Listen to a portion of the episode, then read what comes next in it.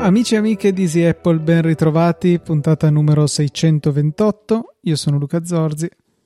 E io sono Federico Travaini e questa puntata è stata resa possibile grazie ad ulteriori generose donazioni che ci arrivano da Vincenzo Rosiello, Roberto P, Nicola Gabriele D, Gianluca Biondi, Roberto A e Davide Tinti. Grazie mille per il vostro generoso supporto e sezione supportaci del sito easypodcast.it per offrirvi anche, offrirci anche voi un gelato con il metodo che più vi aggrada. Trovate Satispay, trovate Apple Pay, trovate la carta di credito, trovate PayPal, donazioni singole ricorrenti, scelta totalmente vostra.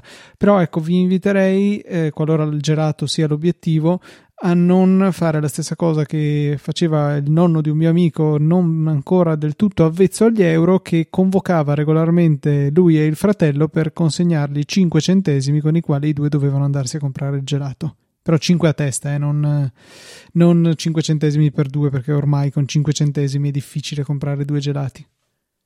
Comunque non so te, ma qua il tempo del gelato è terminato perché da quando abbiamo iniziato la scorsa puntata hanno iniziato ad arrivare fulmini e saette e un freddo, freddo, cioè stanotte freddo. Avevo la finestra aperta, a un certo punto ho dovuto chiuderla perché faceva freddo e ho preso addirittura una coperta fantastica di Pikachu comprata da Primark. sì, anche qua eh, le temperature sono calate, ma comunque cioè, sono gradevoli. E, ehm, va bene, Luca, la scorsa puntata abbiamo, diciamo, colpevolmente deciso di tralasciare le, le, le mail, le domande, i follow up che erano arrivati proprio per, ehm, perché era da un po' che non, si, non ci si sentiva e allora abbiamo dato... Ehm, e lo ci siamo sentiti, insomma. Sì, vabbè, eh, abbiamo dato però animo a tutto quello che ci dovevamo raccontare in, in puntata. Quindi oggi dobbiamo recuperare tutte le domande e i follow up che sono arrivati, quindi cerchiamo di incalzarli abbastanza eh, in fretta, così poi possiamo anche raccontare quello che, quello che abbiamo scoperto in questi giorni. Allora, prima, il primo follow up arriva da Marco che dice eh, non so se conoscete un'alternativa all'applicazione Docker Desktop che va decisamente meglio e occupa molto meno risorse pur essendo compatibile al 100% con i Docker file e Docker Compose. Si chiama Orb Stack ed è gratuito fin quando in beta. Poi dovrebbe essere semi gratuito per uso personale. Lo uso da circa un mese per il mio lavoro, Docker lo uso moltissimo e per ora non mi ha mai dato problemi, anzi inoltre consente di creare al volo anche mas- eh, virtual machine di Linux molto più leggera rispetto a uh, VMware. Eh, inoltre, questo è un secondo follow up, quindi magari ci fermiamo un attimo sul primo. Allora, Docker ne parliamo spesso perché è un modo semplicissimo per installare, io ho detto proprio terra terra, per installare applicazioni senza dover configurare nulla. Quindi una volta che si ha Docker è una sorta di passami il termine, una sorta di app store dove poi uno va a trovarsi i pacchetti Docker, li esegue eh, con un minimo di configurazione e ha le applicazioni che funzionano. Io ne ho decine, ce ne sono anche alcune di cui volevo parlarvi oggi che possono essere interessanti ed è, diciamo che secondo me questo Docker ti permette di abbattere tutta la, la noiosità del eh, appunto andare a cercare programmi da installare che richiedono diversi step. Qui veramente una Sempre, volta che diciamo trovato... in ambito pseudo server, ecco, mm, specifichiamo sì. questo, non è che andiamo a installare keyboard maestro con Docker. Giusto, però ci sono delle. Eh, io ho scoperto anche una, una, pagina che vi lascio in nota della puntata che si chiama Awesome Self Hosted, dove ci sono tutta una serie di software che si possono self-hostare, quindi installare su una propria macchina eh, che hanno le funzioni più disparate, passando da emulatori di eh, giochi, per esempio adesso stavo provando un eh, software che si chiama Emulator.js, che permette tramite un browser, perché ovviamente una volta installato il Docker poi girerà e sarà disponibile su una porta della, della macchina, è possibile utilizzare un emulatore di praticamente tantissime console fino alla PlayStation, eh, Game Boy, NES, Super Nintendo, Nintendo, eh, e, e, tanti altri e si può giocare direttamente con un browser iPad, iPhone, eh, che, che, è, una, è una cosa mm, molto, molto piacevole da sapere. Non bisogna fare niente sull'iPad, bisogna solo aprire una pagina e si gioca. Oppure un altro software che stavo provando adesso era per fare dei quiz. Eh, ci sono software per la gestione dei libri, ci sono software per la gestione dei film, ci sono software per la gestione delle foto, ci sono veramente la qualunque. Cioè Docker secondo me è proprio un, una scoperta. Per me è stata una grandissima scoperta. Ho iniziato a usarlo per colpa di te, tua, per, grazie a te diciamo, con, ehm, con um, Home Assistant e poi piano piano da, da, cosa nasce cosa adesso ogni tanto un, un Docker lo faccio, lo faccio, partire in più per, per, sperimentare. Poi il bello è anche che una volta che dite non mi serve non c'è da disinstallare niente basta eliminare il container ed è finita lì. Cioè al massimo si cancellano due cartelle in cui c'erano i file di configurazione di dati. Quindi è una, è una bellissima cosa. Questo Orbstack io non, non lo conosco non so se tu l'hai provato o l'hai curiosato l'ho un po' curiosato e sembra promettente. Eh, diciamo il suo forte è cercare di essere molto rapido e veloce anche per la creazione di macchine virtuali effimere. Insomma, uno strumento interessante che benissimo finché è in fase di beta gratuita. Poi ecco, sono curioso quando uscirà dalla beta vedere quali saranno i limiti anche per utilizzo personale eh, che ci consentiranno di, di non pagare. Perché eh, se lo si usa per lavoro, sicuramente ogni minuto risparmiato è un minuto guadagnato, mentre invece per un po' di eh, trastullamento personale non credo che possa valere la pena ecco, di, di investire in una licenza. Però sicuramente uno strumento interessante. Ok, secondo eh, follow up di, di, Marco invece riguarda Simple Note, dice che spesso sente parlare me di Simple Note, piccola parentesi per chi non lo sapesse è un software ehm, che gira su un server proprietario di Simple Note e permette di avere un archivio di file di testo, puro testo, funziona col Markdown e questi file di testo si possono anche condividere pubblicamente, quindi volendo viene generato un link e poi se questo link lo uh, condividete eh, le persone vedranno la vostra nota formattata. Io lo uso come proprio mh, contenitore di bozze, di, di, di, la qualunque, cioè devo prenotare le pizze, apro Simple Note e scrivo lì le pizze delle persone che vogliono. Sto facendo un lavoro, mi serve un posto dove vado a incollare de, dei pezzi di testo perché poi mi, mi serviranno dopo li uso lì. Devo fare qualsiasi cosa, parto e uso Simple proprio perché è super semplice. E Marco dice che esiste un programma gratuito che per le note eh, lui trova molto buono e si chiama Obsidian. Questo con Git consente di avere eh, sempre lo storico di tutti i markdown. Per uso condiviso di documentazione tecnica invece ho visto usare spesso Gitbook. Quindi queste sono due cose eh, diciamo separate. Del Obsidian più Git non, non, l'ho trovato, cioè ho provato a smanettare un po' con Obsidian, l'ho scaricata, mi sono registrato, è gratuita ma senza pagare, io ho visto che non c'è la possibilità di sincronizzare, però questo Git con Obsidian onestamente devo approfondirlo. Mentre la seconda parte di Gitbook penso che si riferisca a quando io ho parlato di Wiki.js, ehm, quella, quella, Wikipedia che usavo per, che, che sto usando, che sto sperimentando, ma non è ancora quella che mi sento di eh, non sono sicuro di prendere come quella definitiva su cui far partire il progetto. Sto provando anche, eh, mi sembra Bookstack si chiama, che mm, è, diciamo così, ha delle caratteristiche un po' diverse, ma magari più avanti, tra qualche mese, quando eh, avrò fatto pace con me stesso, vi, vi racconterò cosa sto usando. E questo Gitbook è uno strumento che permette appunto di condividere do- documentazione. È un, una sorta di idea di fare anche qui una, una Wikipedia eh, con le sue caratteristiche. Ci sono veramente tanti di questi software eh, qua e là. Mm, questo Gitbook non lo conoscevo, l'ho messo nella lista di, di, diciamo, di quelli da, da, analizzare. Nel frattempo, un grazie a Marco per i, i bei follow up. Obsidian sì, è uno di quei nomi che diciamo nel mondo Mac e adiacente eh, gira spessissimo. Obsidian, Notion e Rome Research sono i tre software che diciamo sono più noti in questo ambito. Li chiamano anche eh, PKM, Personal Knowledge Manager Management, qualcosa del genere. E, e sì, sono dei, dei sistemi anche molto molto avanzati. Notion poi eh, è è un'eletronata, però è molto potente. So che ci si possono realizzare dei plugin, ce ne sono miliardi di disponibili e, e ci si può fare davvero, davvero di tutto.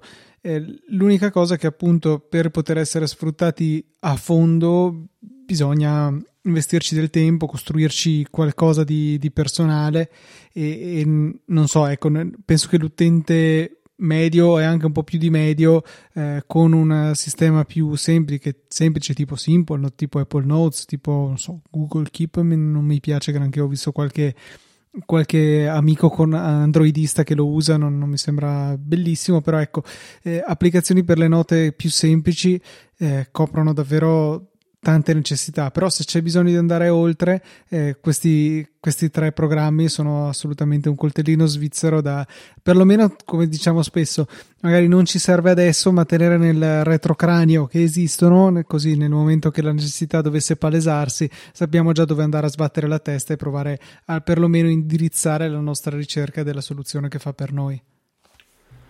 Sai da cosa capisco che sto invecchiando?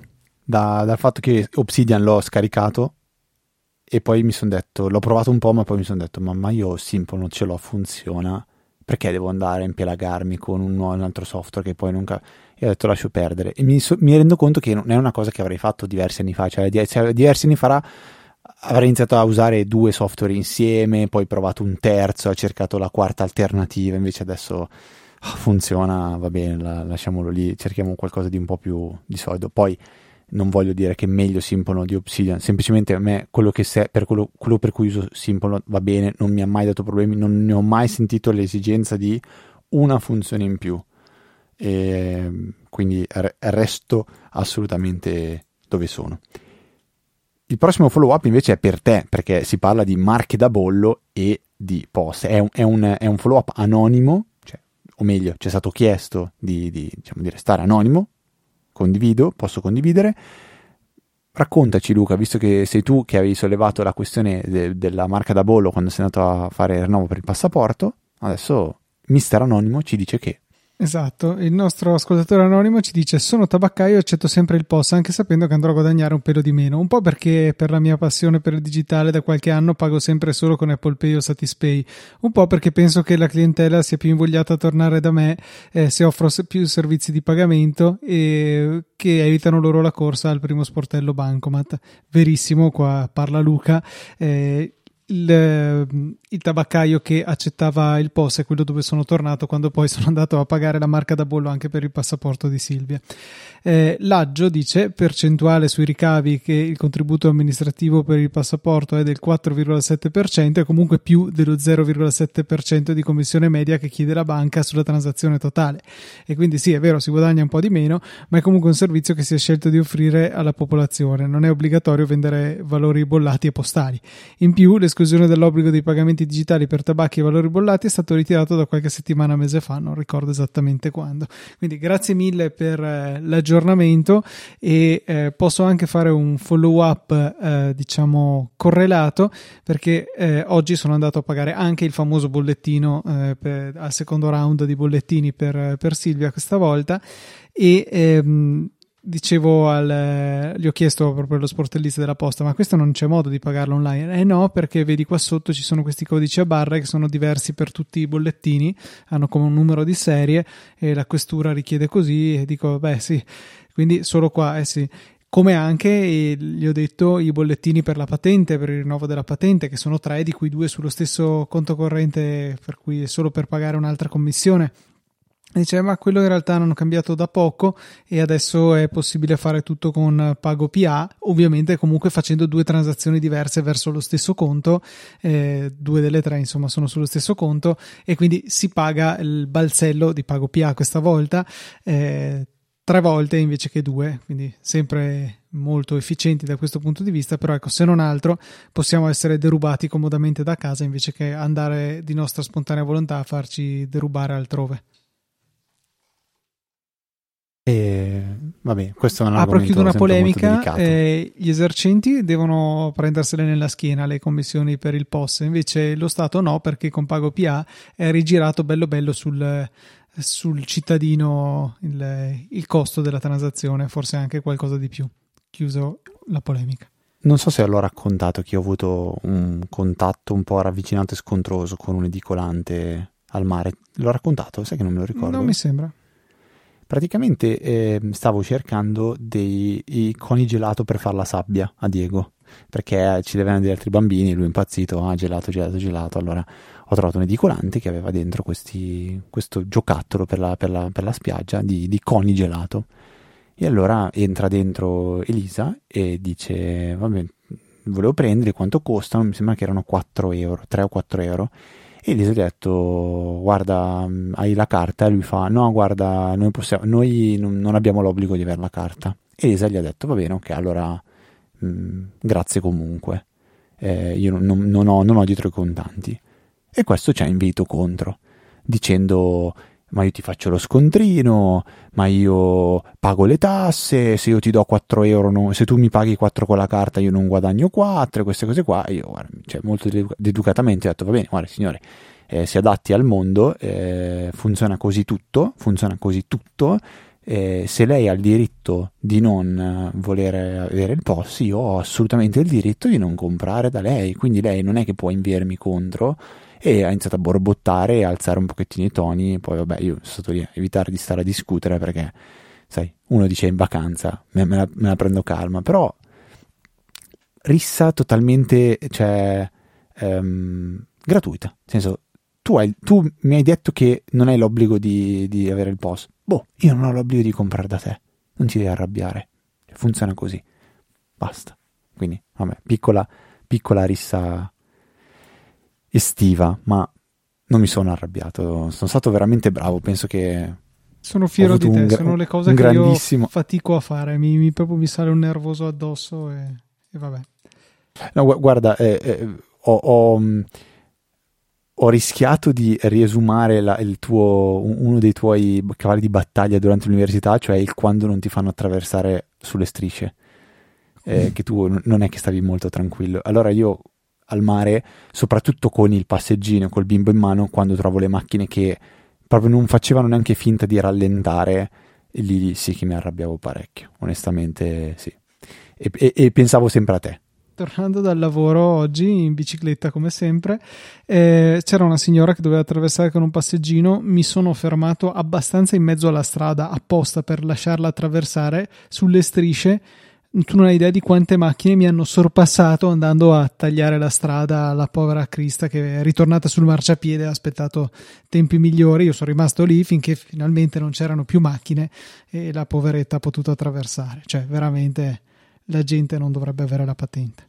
E eh, vabbè, cioè, purtroppo se ci mettiamo qua a vedere quello che la gente fa, cioè io ho letto delle cose su Twitter in questo periodo riguardo lo stupro della, della ragazza a Palermo, cioè veramente da, vergo- da vergognarsi di essere umani. Dai, andiamo oltre perché vabbè, sì, n- esatto, non siamo dai. qui per questo, ci intristiamo solo e facciamo no. polemica per niente. Allora, altro follow up che arriva da Alex B che dice um, sull'easy chat sull'EasyChat, sì, scusa, bravo, dice ora qui lo postano per fare scena, ma di fatto da iOS 17 sarà possibile usare l'iPad come monitor per qualunque dispositivo HDMI. In pratica sfruttando la possibilità di usare webcam esterne e invece della webcam butti dentro un segnale video. Ma questa me l'ero persa come, come, come novità. Anche io eh... non la sapevo, però è interessante, cioè alla fine eh, appunto usando come cavallo di Troia il supporto alle webcam USB qualsiasi, è possibile collegare una di quelle schedine USB di, da HDMI a USB che costano davvero niente. Io la mia penso di averla pagata 5 euro su AliExpress tempo addietro, magari cerco di recuperarvi il link. E tramite quella alla fine poi è possibile buttare dentro un, eh, un segnale video nell'iPad e magari si apre, non so, Photoboot o qualsiasi altra app che visualizzi a tutto schermo eh, la telecamera o forse la stessa applicazione fotocamera potrebbe andare bene a questo scopo e, e si può visualizzare appunto quanto arriva tramite HDMI. Molto carina questa novità, cioè eh, di fatto trasforma l'iPad in uno schermo esterno eh, che vada oltre appunto a, alle piattaforme Apple perché eh, noi abbiamo con l'utilizzo con i Mac abbiamo Sidecar e quindi possiamo effettivamente nativamente andarlo ad utilizzare come eh, schermo esterno. Magari con un PC Windows del lavoro che so eh, possiamo ri- ripiegare su questa soluzione avere un cavo HDMI che termina in questa chiavettina che in ultimo è collegata all'iPad e possiamo vedere l'uscita del PC molto interessante tra l'altro, a proposito di questo, ne approfitto per mettere dentro un mezzo follow up, visto che oggi stavo parlando con Francesco di Pillole di Bit e la scorsa puntata tu hai menzionato che eh, macOS avrà la possibilità, supporterà una funzione un po' più, no, forse non la scorsa puntata, ma due puntate fa a memoria, quando eri da sì, solo. Esatto. Giusto? Sì. Avevi raccontato di come macOS avrà delle nuove funzioni di desktop remoto non alla VNC, ma eh, alla Windows. Quindi magari aggiungiamo in, questa, in queste note eh, questa menzione e mettiamo i link che poi mi hai girato oggi eh, direttamente mm, a me, che poi ho rigirato a Francesco e che poi ha girato a eh, nessuno. Che a mercato mio padre comprò. Sì, è lì che volevo arrivare, senti. Allora, Luca, invece, che non sei tu, ma è un altro Luca, non so se sai che ci sono anche altre persone che condividono con te il tuo stesso nome, ma non le stesse patologie, quindi non puoi dare la colpa ai tuoi genitori. Sono ben cosciente del fatto che ci sono vari Luca e in ufficio siamo in quattro divisi a due a due per l'iniziale del cognome, quindi ci servono due lettere del cognome per identificarci. Luca va tanto comunque nelle aziende, perché anche da noi, tipo al CED ci sono due che si chiamano Luca, a un certo punto c'era in, una, in un reparto tre persone su quattro che si chiamavano Luca. Eh, quindi divent- sembrava che al colloquio o ti chiamavi Luca o non ti, non ti prendevamo. Comunque Luca dice che eh, la, dice così: La mia ragazza è italo-tedesca e spesso mi trovo a dover chattare con la sua famiglia che parla solo tedesco. Ovviamente apro l'app Traduci e scrivo. Ma perché non è stato implementato il tasto copia del testo tradotto, come avviene ad esempio su Reverso? Questo mi obbliga a selezionare manualmente il testo. Va bene, si tratta di qualche parola, ma inizia a diventare fastidioso se è un testo un po' più complesso, con all'interno caratteri speciali. Reverso presente su app per iMessage e traduci no? Ma stranissimo. Allora, difficile rispondere a una domanda a cui solo Tim Cook sa la, sa, sa la risposta. Questo mi sembra un ottimo cui... momento per sprecare 10 minuti del proprio tempo ad andare a, eh, a lasciare un feedback ad Apple con appunto cercate su internet Apple feedback, non mi ricordo qual è l'URL esatto, eh, descrivete il problema e poi verrete ignorati, di solito è un buon sistema. Si può fare.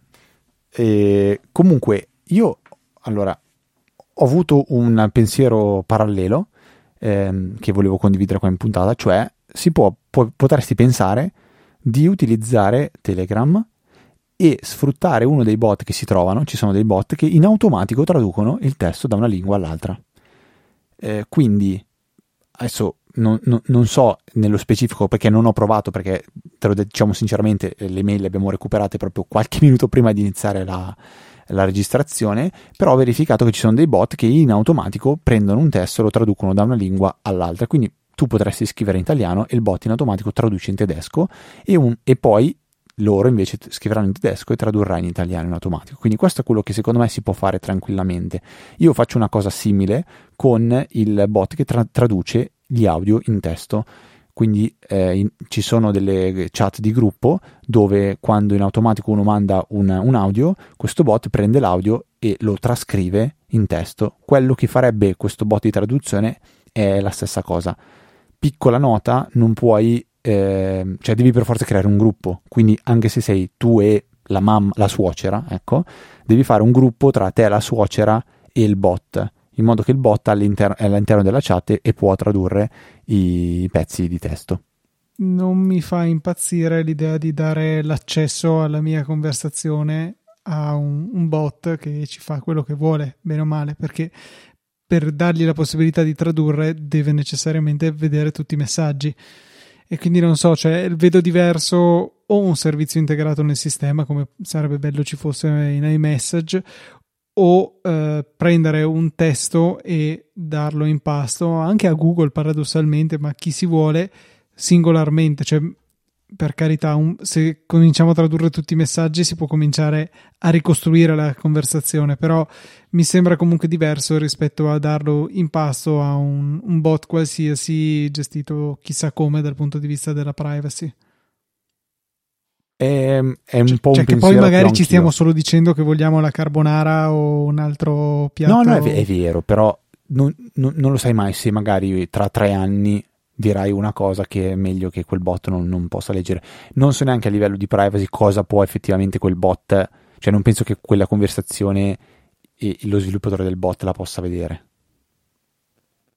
Mm, Cioè, sì, mi- cioè, sì. Mi aspetto che a livello di privacy, cioè non è che que- tutti i messaggi audio che mando, eh, lo- uno sviluppatore, quindi una persona può andarli a leggere, ascoltare e vedere. Certo cioè, sì. immagino che cioè, Certo il che sì. bot, cioè il bot mi immagino che sia un po' più stagno dentro la mia conversazione, no? Eh, no, cioè il, il bot può fare quello che vuole, cioè nel senso lui riceve i messaggi, punto. Sì, ok, ma vuol dire che c'è potenzialmente una persona che ha un computer che riceve quel messaggio? Sì. Che è padrona del bot? Certo. Eh, questo sì. Cioè il bot è questo, poi che la persona non stia lì a trascriverti i messaggi, ma ci sia un qualche cosa di automatico che lo fa, è diverso, ma magari anche inavvertitamente possono essere salvati tutti i messaggi, loggati per qualche ragione, eccetera. Quindi il suggerimento sarebbe magari prendi il bot e mm, self-hostalo. Se possibile è un- una buona soluzione, poi magari dovresti guardare il codice e vedere cosa fa, cioè c'è sempre a un certo punto un livello di fiducia che bisogna accettare. Certo è che mh, dare in pasto un intero gruppo a un bot del quale non sappiamo molto mi lascia un pochettino così. Hai, rag- hai ragione, cioè, hai ragione. Mm, hai ragione. Ah, tra l'altro, scusami, mentre stiamo parlando è uscita la data dell'evento Apple.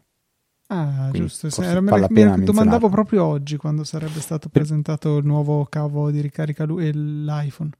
Beh, non abbiamo molto da dire, si chiama uh, Wanderlust. Wanderlust, penso si, si penso. O Last, eh? Avrei scritto Lust. Sì, Wanderlust. Wanderlust. Sì. Ok, ma ok. Eh, martedì 12 settembre, iPhone 15 e non solo, presto in scena.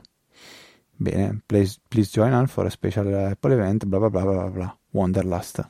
Che vorrà dire, scusami, Wanderlust? Perché a me fa pensare, lu- lu- la- non so perché Lust mi fa pensare lusso. Un forte desiderio di viaggiare. È un forte... no, lo, lo sapevi o l'hai cercato? L'ho cercato scrivendo Ok. define. No, allora last sapevo che è un desiderio. Eh, wonder si poteva, si poteva intuire che messi insieme voleva dire Ok. desiderio di viaggiare. Quindi confermato che sarà possibile salire a cavallo dell'iPhone 15 e utilizzarlo come monopattino per gli spostamenti in città. Perfetto, perfetto. Non avevo L'avete dubbi. sentito su Easy Apple per prima. Ok. Ultimo follow up arriva da Nicolò che eh, dice una cosa che io sapevo e tu no, pappappero. Vuoi, vuoi dirla tu? Sì, Così dice ti puoi redimere. Sì, parla un attimino delle eh, le ulteriori funzionalità nascoste nel Command Tab, come sempre ce ne sono tanterrime, e cioè che dopo che avete eh, individuato l'applicazione che vi interessa, potete rilasciare il tab, quindi rimanere solamente col command premuto, usare la freccia verso l'alto o verso il basso e verrà richiamata quella sorta di funzione della quale non ricordo il nome, avrei dovuto cercarlo, eh, che mostra tutte le finestre di quell'applicazione in una visuale tipo exposé, quindi eh, se abbiamo 10 finestre ce le dispone in maniera che le possiamo vedere tutte. E poi possiamo cliccare su quella di nostro interesse e raggiungerla, perché il comportamento standard del command tab è che ci porta in primo piano eh, tutte le finestre dell'applicazione così come le abbiamo lasciate, mentre invece appunto con la selezione della specifica finestra si può magari andare a quella che è al decimo piano sotto tutto. Molto molto carina questa cosa, onestamente non la sapevo e c'è sempre da imparare su macOS. E poi aggiunge forse una delle cose più pratiche, anche se meno fighe, è assegnare Alt Tab oppure Alt più Command più Tab come fa Maurizio Natali nelle preferenze della tastiera allo switch tra finestre al posto del bruttissimo Command apostrofo eh, che è quello di default su macOS, che in realtà sarebbe Command tilde eh, sulla tastiera americana, invece noi la tilde non ce l'abbiamo e quindi diventa Command apostrofo. pochi espedienti grafici e molta rapidità, così basta spostare solamente il pollice e si può scegliere rapidamente se ciclare tra app o finestre.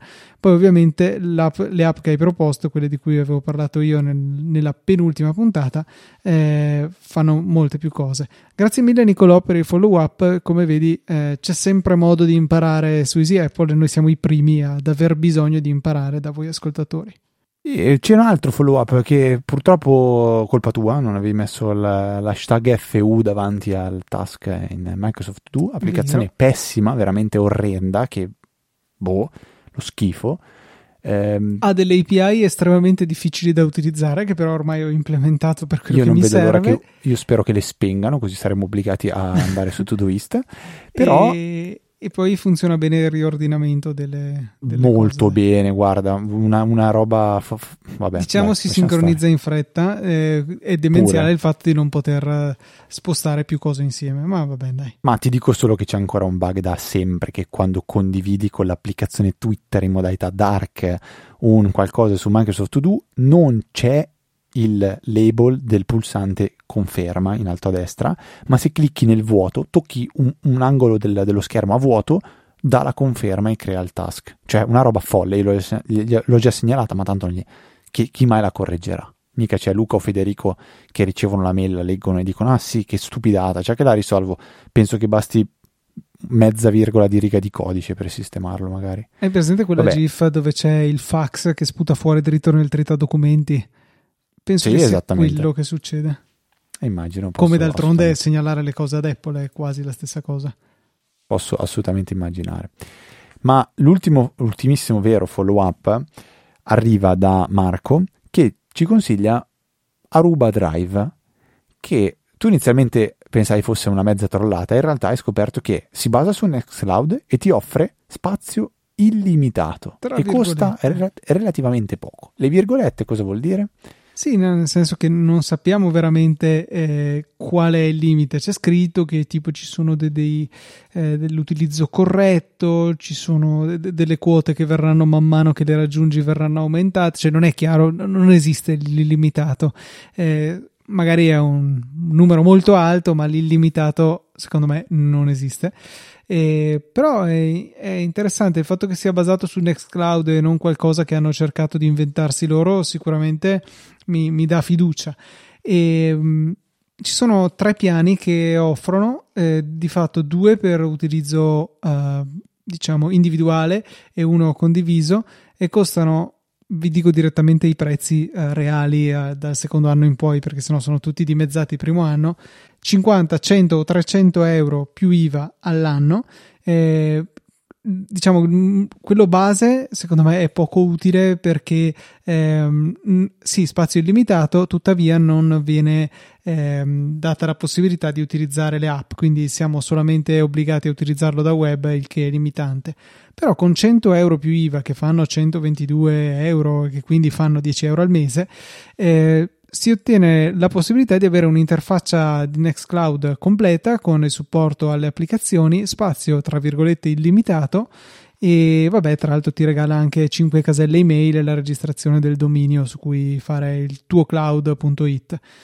Ci sta, secondo me è una, è una cosa potenzialmente interessante anche perché ehm, Nextcloud alla fine si basa anche sul protocollo standard WebDAV e quindi è possibile integrarlo in tanti software anche di backup, quindi eh, possiamo sia utilizzarlo come diciamo simil Dropbox come cloud personale vero e proprio, ma possiamo anche utilizzarlo solamente come storage barando sul fatto che lo spazio è illimitato.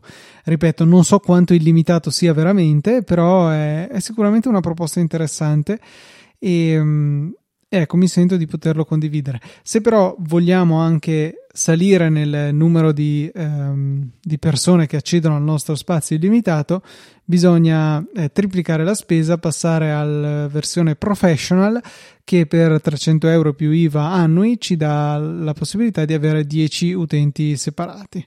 Quindi Può, può, starci anche questo, magari per una piccola azienda può essere un'ottima soluzione che eh, ci consente di non dover avere una gestione interna dei dati. Poi c'è sempre il, l'argomento backup che andrebbe eh, magari approfondito separatamente, però eh, per chi magari è abituato a affidarsi in toto a Dropbox, a Google Drive, a chi per loro, eh, questa può essere una valida alternativa vista la generosa dotazione di spazio. L'unica limitazione che è scritta chiara e tonda è che ciascun file può essere massimo 50 giga, ma insomma mi sembra eh, una limitazione del tutto inesistente nel, nella maggior parte dei casi. Sullo spazio complessivo invece sono curioso di vedere quanti sono veramente questi giga illimitati. Questi, queste virgolette quante sono? Esatto. Allora, prima io abbiamo finito, abbiamo finito. quindi applausi, abbiamo finito tutti i follow up, abbiamo fatto il punto zero e vi avevo promesso, o vi avevo anticipato che avrei voluto parlare di, eh, o meglio, consigliarvi dei software che possono essere interessanti da far girare su Docker. Ed è una categoria di software che penso sia cara a tutto il popolo easy appoliano, ma anche assolutamente al di fuori, cioè la gestione delle foto. E mm, io personalmente, da quando Synology uso Synology Photos, che ha i suoi pro e i suoi contro, mi sono imbattuto però in un subreddit che si chiama Self-Hosted, e dentro questo self-hosted ho trovato un post di una persona che consigliava una lista di software che si possono utilizzare per fare eh, il backup o comunque per gestire la propria libreria di foto. E sono tutti software che si possono self-hostare quindi i costi sono pari a zero se non quelli del, dell'elettricità per fare girare il, il software sul proprio Raspberry o sul proprio serverino. Vi lascio una lista che è di un sito che si chiama Geekflare e eh, primo eh, tra tutti, che è quello che mi ha più un po' colpito, si chiama Immic o Immic, scritto IMCH, ed è un software che permette, è tutto su GitHub, si trova tutto su GitHub, però permette una volta installato di fare proprio, eh, a me ricorda tantissimo, ehm, com'è che si chiama? Picasa, mi sì, ricorda. che bello, lo usavo su Linux. E praticamente eh, sembra un qualcosa di molto simile e, e, c'è già l'applicazione per iPhone e per Android, quindi una volta installato poi si scarica l'applicazione, si configura e verranno fatti backup in automatico sul server, della, sul server su cui avete installato questo, questo, questo, questo, software. Tra questi ehm, prodotti che, che, che troverete nella lista ce ne sono anche alcuni che non necessariamente devono essere self-hostati, ma è anche possibile pagare un abbonamento per, ehm, per, per appunto non dover sbattersi a, a, gestire una propria libreria, un proprio database. In particolare questo che è secondo nella lista si chiama Piwigo, che mi sembra un po' troppo strano, un po' troppo distante da quella che è la mia concezione di libreria foto, cioè qualcosa di molto semplice. Già il fatto che ci sono diversi temi, diverse tipologie di configurazioni non mi fa impazzire più di tanto, però è bello aggiornato ed è dal 2002 che, che è in ballo. L'ultima versione è di un mese fa, quindi veramente super aggiornato. E eh, bello perché appena sali sul sito ti dice eh, qual è l'ultima attività su GitHub, è proprio di tre giorni e otto ore fa, quindi proprio ti dà ti dà l'idea che questa roba qua è viva, che è una delle mie più grandi preoccupazioni quando vado a cercare un software in giro, cioè guardo eh, su GitHub subito quando è la last release, subito, quello mi fa già capire se è qualcosa che viene ancora sviluppato o no. E l'unica cosa che coi prezzi, secondo me, siamo un po', eh, diciamo, mh, caretti, nel senso che si parte da 9 euro al mese per un piano personale con 50 giga di spazio. 9 euro 50 giga siamo totalmente fuori mercato secondo me perché Google, Google Photo costa 1,99 euro se non sbaglio sono 100 giga. Cioè stiamo parlando di veramente il 1000% in più. Però è un e po' diverso cioè non so è, è un po' diverso non sono esattamente lo stesso tipo di servizio però assolutamente assolutamente non sono la stessa cosa Infatti questo è pensato anche per team o per... Um, cioè comunque ha, ha, ha, un concetto diverso, assolutamente.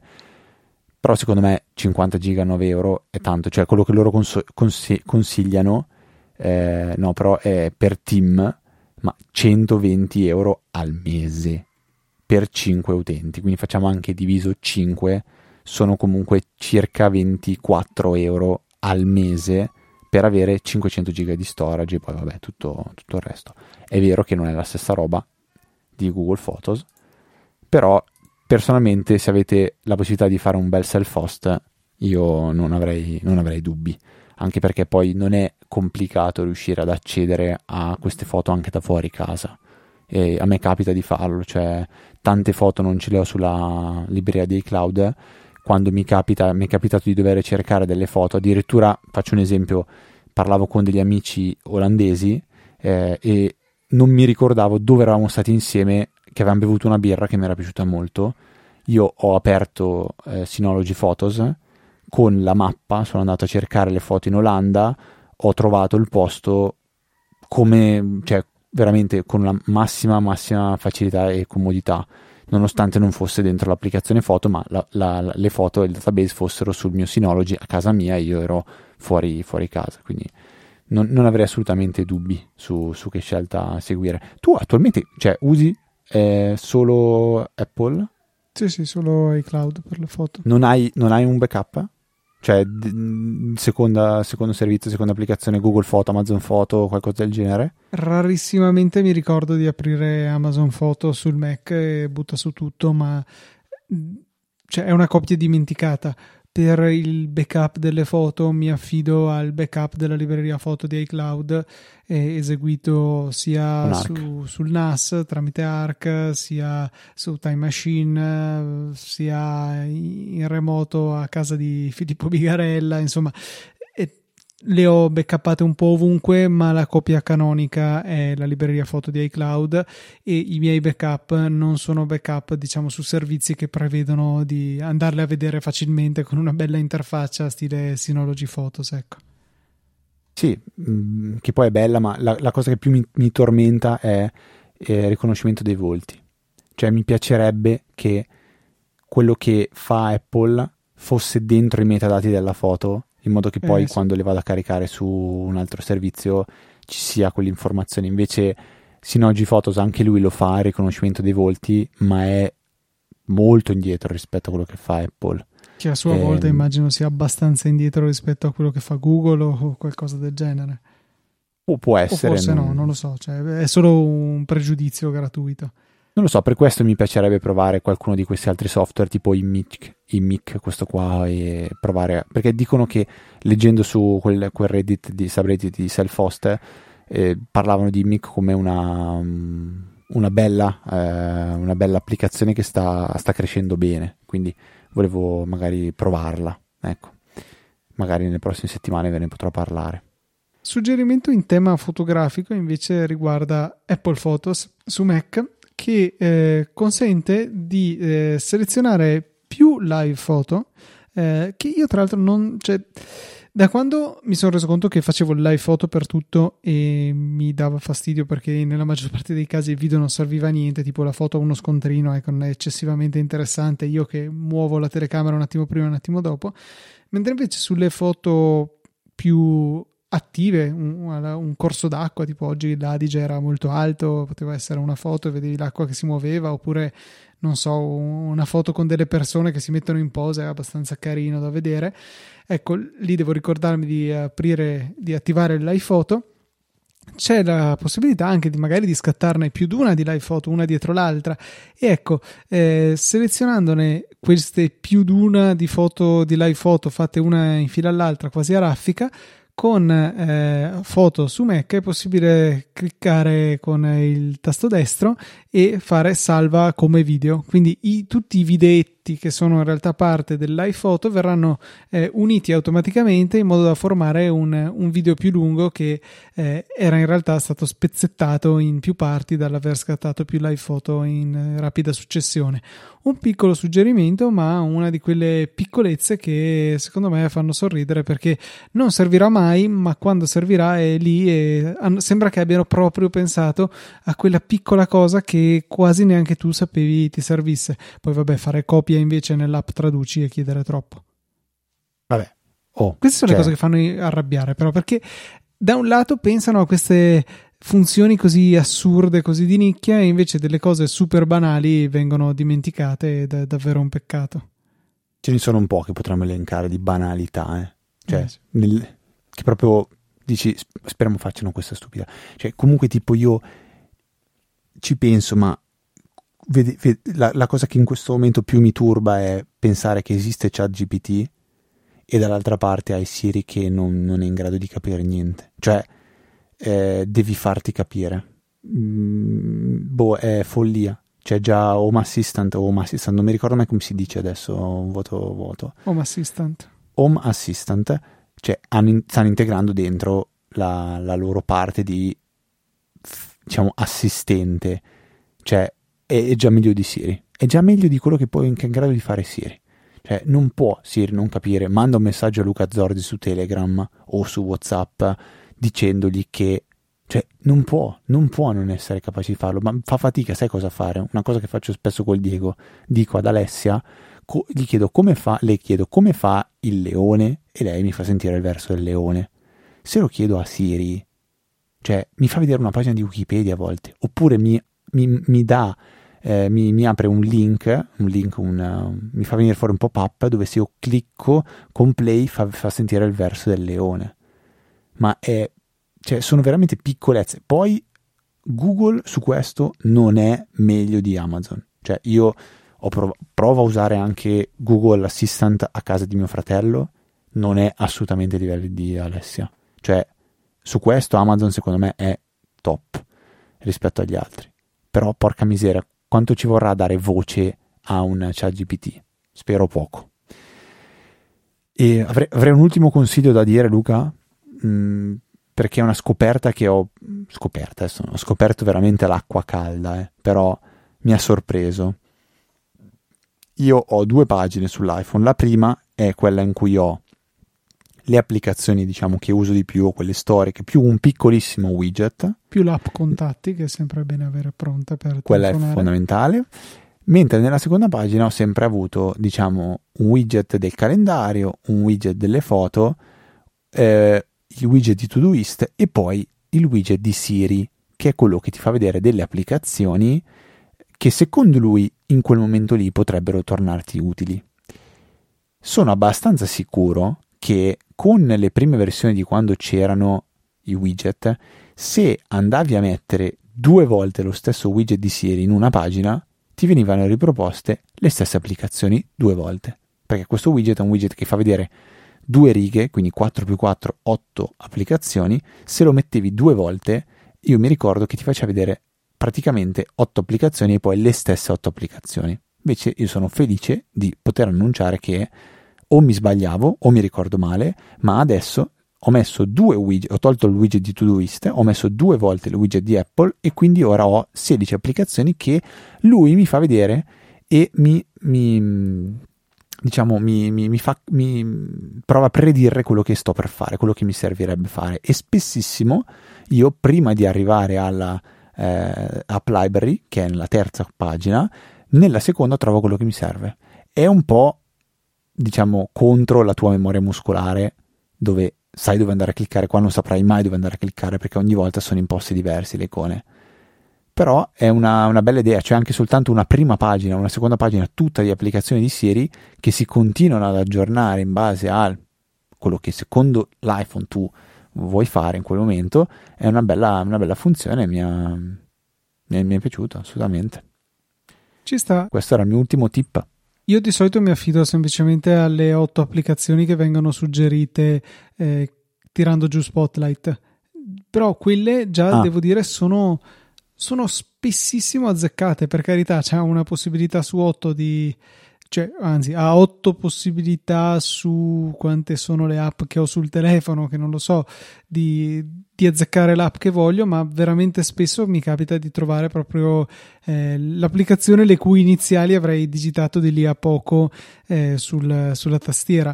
E credo che tenga anche in considerazione della posizione in cui sei in quel momento e mi aspetto che il widget funzioni alla stessa maniera perché eh, spesso mi capita ad esempio alle Leroy Merlin di utilizzare la loro applicazione per consultare o prezzi o cose di questo genere. E 99% delle volte se sono in negozio e tiro giù la, la, ricerca di Spotlight effettivamente mi viene proposta la loro applicazione che è esattamente quello che volevo e quindi brava Siri che mi risparmi qualche tap ok Luca io direi che possiamo ricordare Possiamo congedarci, sì. possiamo congedarci, ma a me piace sempre ricordare a chi ci ascolta che noi siamo qui davanti ai microfoni da praticamente più di 12 anni, facciamo questo lavoro barra divertimento barra impegno barra qual- quello che volete voi con veramente tantissima passione. E ogni volta che arriva il vostro supporto, che sia economico o una mail o un messaggio o un complimento o una recensione, a noi fa un sacco di piacere e ci veramente dà una carica emotiva per continuare a fare quello che facciamo, che è il famoso aperitivo preso tutte le settimane con un vostro amico, provate a farlo, non so se ce la si fa in maniera così automatica, bisogna impegnarci o bisogna avere veramente una, una grande eh, determinazione e, e passione. Quindi noi questo è quello che facciamo e quest'anno lo possiamo annunciare, mi sa che andiamo per la- l'anno perfetto, quindi 52 settimane, 52 puntate, ce la possiamo fare, ce la faremo. Per contattarci potete farlo tramite mail info.easyapple.org o tramite la chat eh, di Telegram, la EasyChat, la trovate a chat.easyapple.org oppure in Telegram cercate direttamente EasyChat e ci trovate. Se volete fare una donazione trovate Satispay all'interno delle note della puntata in fondo oppure sul sito c'è una sezione supportaci dove c'è eh, Satispay oppure avete PayPal o Apple Pay quindi in maniera più comoda che, che non ce n'è andate con Apple Pay fate il pagamento e eh, arriva direttamente a noi la, la donazione se volete seguire me e Luca nostri- sui nostri account personali ci trovate un po' sui vari social cercando Luca TNT che è Luca e se volete trovare me mi trovate come F lettera Trava, qui Trava di Travaini. Molto molto semplice. Per questa 620esima puntata, no, mi ricordo male. 600 No, 628esima. 28esima addirittura. 28esima puntata. Sta cosa stai dicendo te? Ve- 27esima ero indietro di uno. 27esima.